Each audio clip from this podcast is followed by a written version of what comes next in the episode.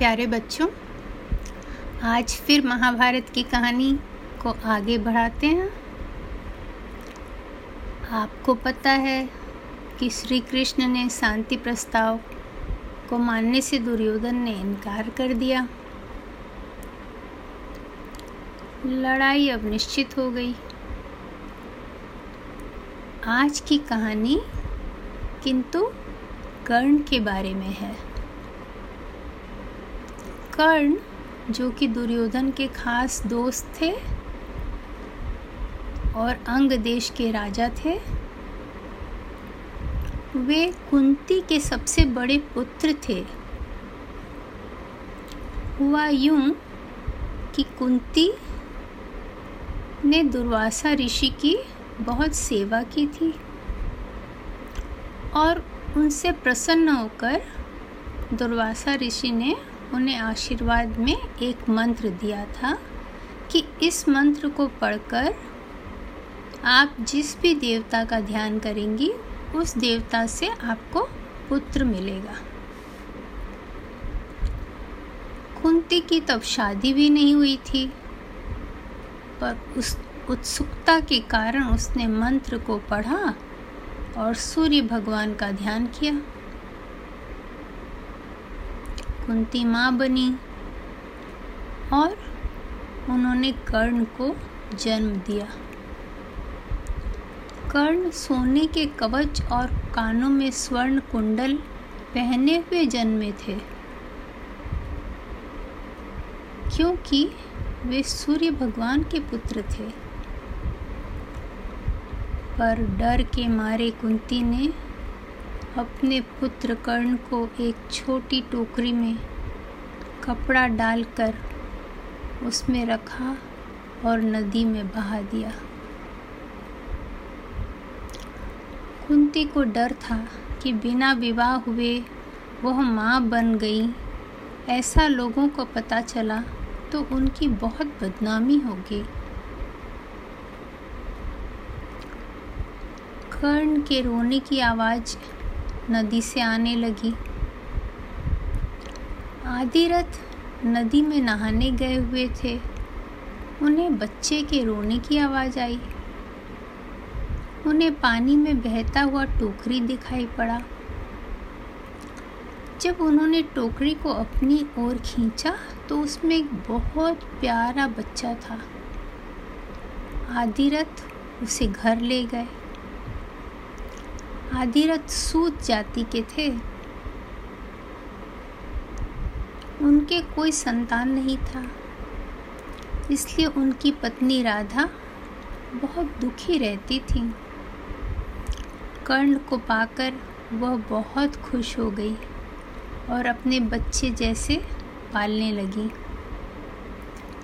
आदिरथ धृतराष्ट्र के यहाँ सारथी थे और उनके घोड़ों की संभाल करते थे। कर्ण को आदिरथ ने बहुत प्यार से पाला। कर्ण बेहद तेजस्वी और सुंदर थे। क्षत्रिय पुत्र होकर भी सूत पुत्र जैसे बड़े हुए।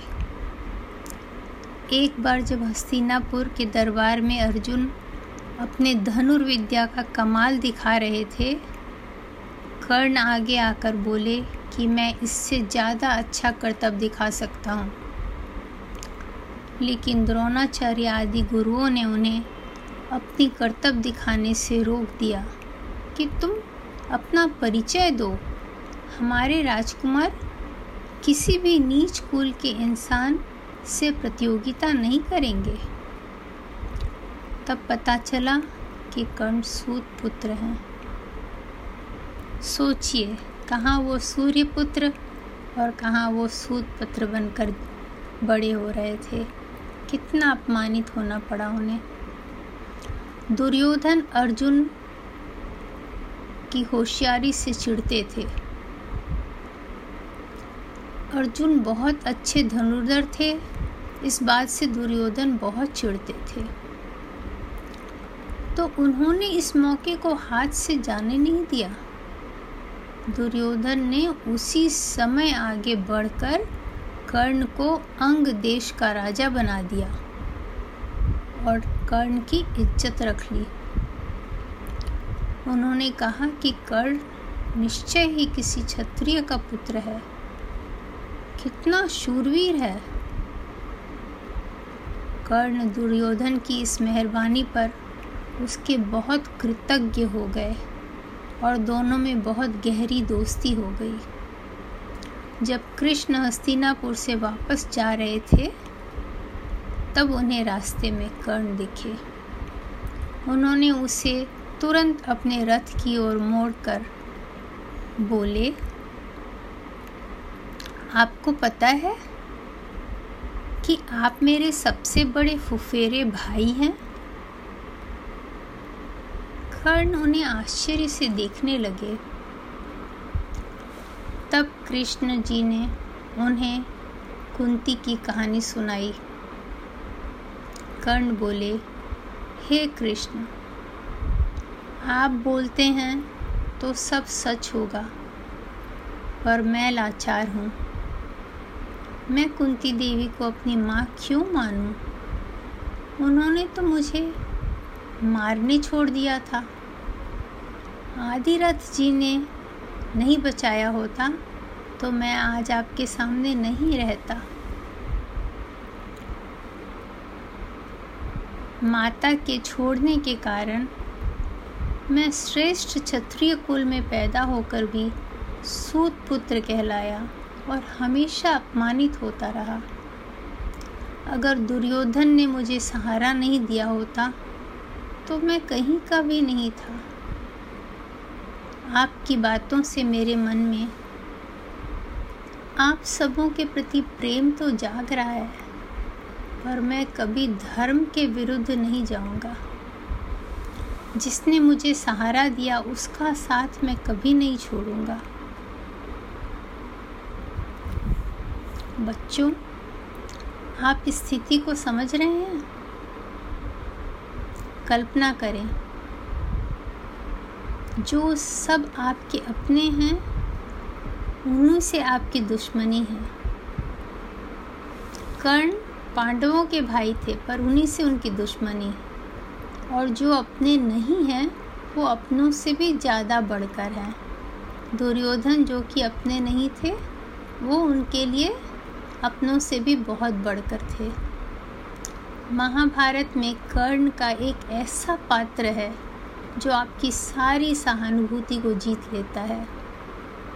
सूर्य पुत्र होकर सूत पुत्र बनकर बड़ा हुए कर्ण। युद्ध जब छिड़ने वाला है, तब कृष्ण ने उन्हें बताया कि वे पांडवों के विरुद्ध न लड़ें, क्योंकि वे उनके भाई हैं। पर कर्ण क्या कर सकते थे? उन्हें अपने नमक का कर्ज चुकाना था। दुर्योधन ने उन्हें बराबर का दर्जा देकर उनका अपना बना उनका मन जीत लिया था, उन्हें अपना बना लिया था। कृष्ण कर्ण की बातों से बहुत प्रभावित हुए। वे समझ गए कि ये सचमुच महापुरुष हैं और याद, आदर के योग्य हैं। कृष्ण ने विदुर से कहा कि कुंती को कंठ से मिलने बोले। कुंती को अपने बेटों की बहुत चिंता थी। भीष्म, द्रोणाचार्य और कर्ण के साथ लड़कर वे कैसे जीत सकते हैं? कुंती कर्ण से मिलने गई। कर्ण गंगा नदी के किनारे जहाँ खड़े होकर सूर्य भगवान को अर्घ दे रहे थे, वहाँ जाकर कुंती खड़ी हो गई।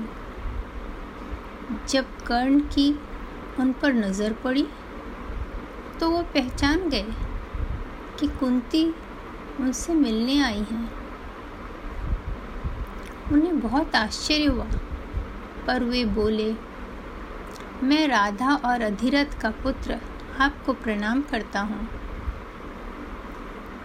तो कुंती बोली, तुम मेरे पुत्र हो। कर्ण बोले, जानता हूँ, पर आपने जन्म देते ही मुझे मारने छोड़ दिया था। इसलिए मुझे जिसने पाला, मैं उसी का पुत्र हूँ। कुंती ने कहा, वह परिस्थिति की मजबूरी थी। कर्ण ने कहा। हर परिस्थिति में मुझे ही अपमानित होना पड़ा। पर आप क्यों आई हैं?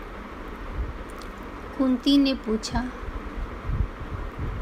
तुम अपने भाइयों के विरुद्ध युद्ध करोगे? कर्ण बोले। अब दुर्योधन ही मेरे भाई हैं। और मैं उनके साथ विश्वास, विश्वासघात नहीं कर सकता। तब कुंती बोली, मैंने सुना है कि कर्ण जितने शूरवीर हैं, उतने ही बड़े दानवीर भी हैं। उनके द्वार से कोई खाली हाथ नहीं जाता। क्या मुझे अपने भाइयों के जीवन का दान दोगे तब तब कर्ण सोचने लगे। फिर बोले, मैं आप को इनकार नहीं कर सकता। इसलिए मैं आपको वचन देता हूँ कि अर्जुन के सिवा मैं और किसी को नहीं मारूँगा। आपके अभी भी पाँच बेटे हैं, तब भी पाँच ही रहेंगे। कुंती कर्ण को प्रलोभन देने के लिए कहती हैं, तुम मेरे ज्येष्ठ पुत्र हो। तुम्हें गद्दी पर बैठोगे। कर्ण कर्ण बोलते हैं, मुझे प्रलोभन से तोड़ा नहीं जा सकता। मैं धर्म के रास्ते पर ही चलूँगा और दुर्योधन का ही साथ दूँगा। कुंती भी कृष्ण जैसे समझ गई कि कर्ण को लोभ देना नामुमकिन है। कर्ण के दानवीरता की बात बहुत ही ज़्यादा प्रसिद्ध है। आपको पता है? कर्ण स्वर्ण, कवच और कुंडल के साथ जन्मे थे, क्योंकि वो सूर्य के पुत्र थे। अर्जुन के पिता इंद्रदेव को पता था कि अर्जुन कर्ण को कभी न मार सकेंगे। अगर उनके पास स्वर्ण, कवच और कुंडल है तो।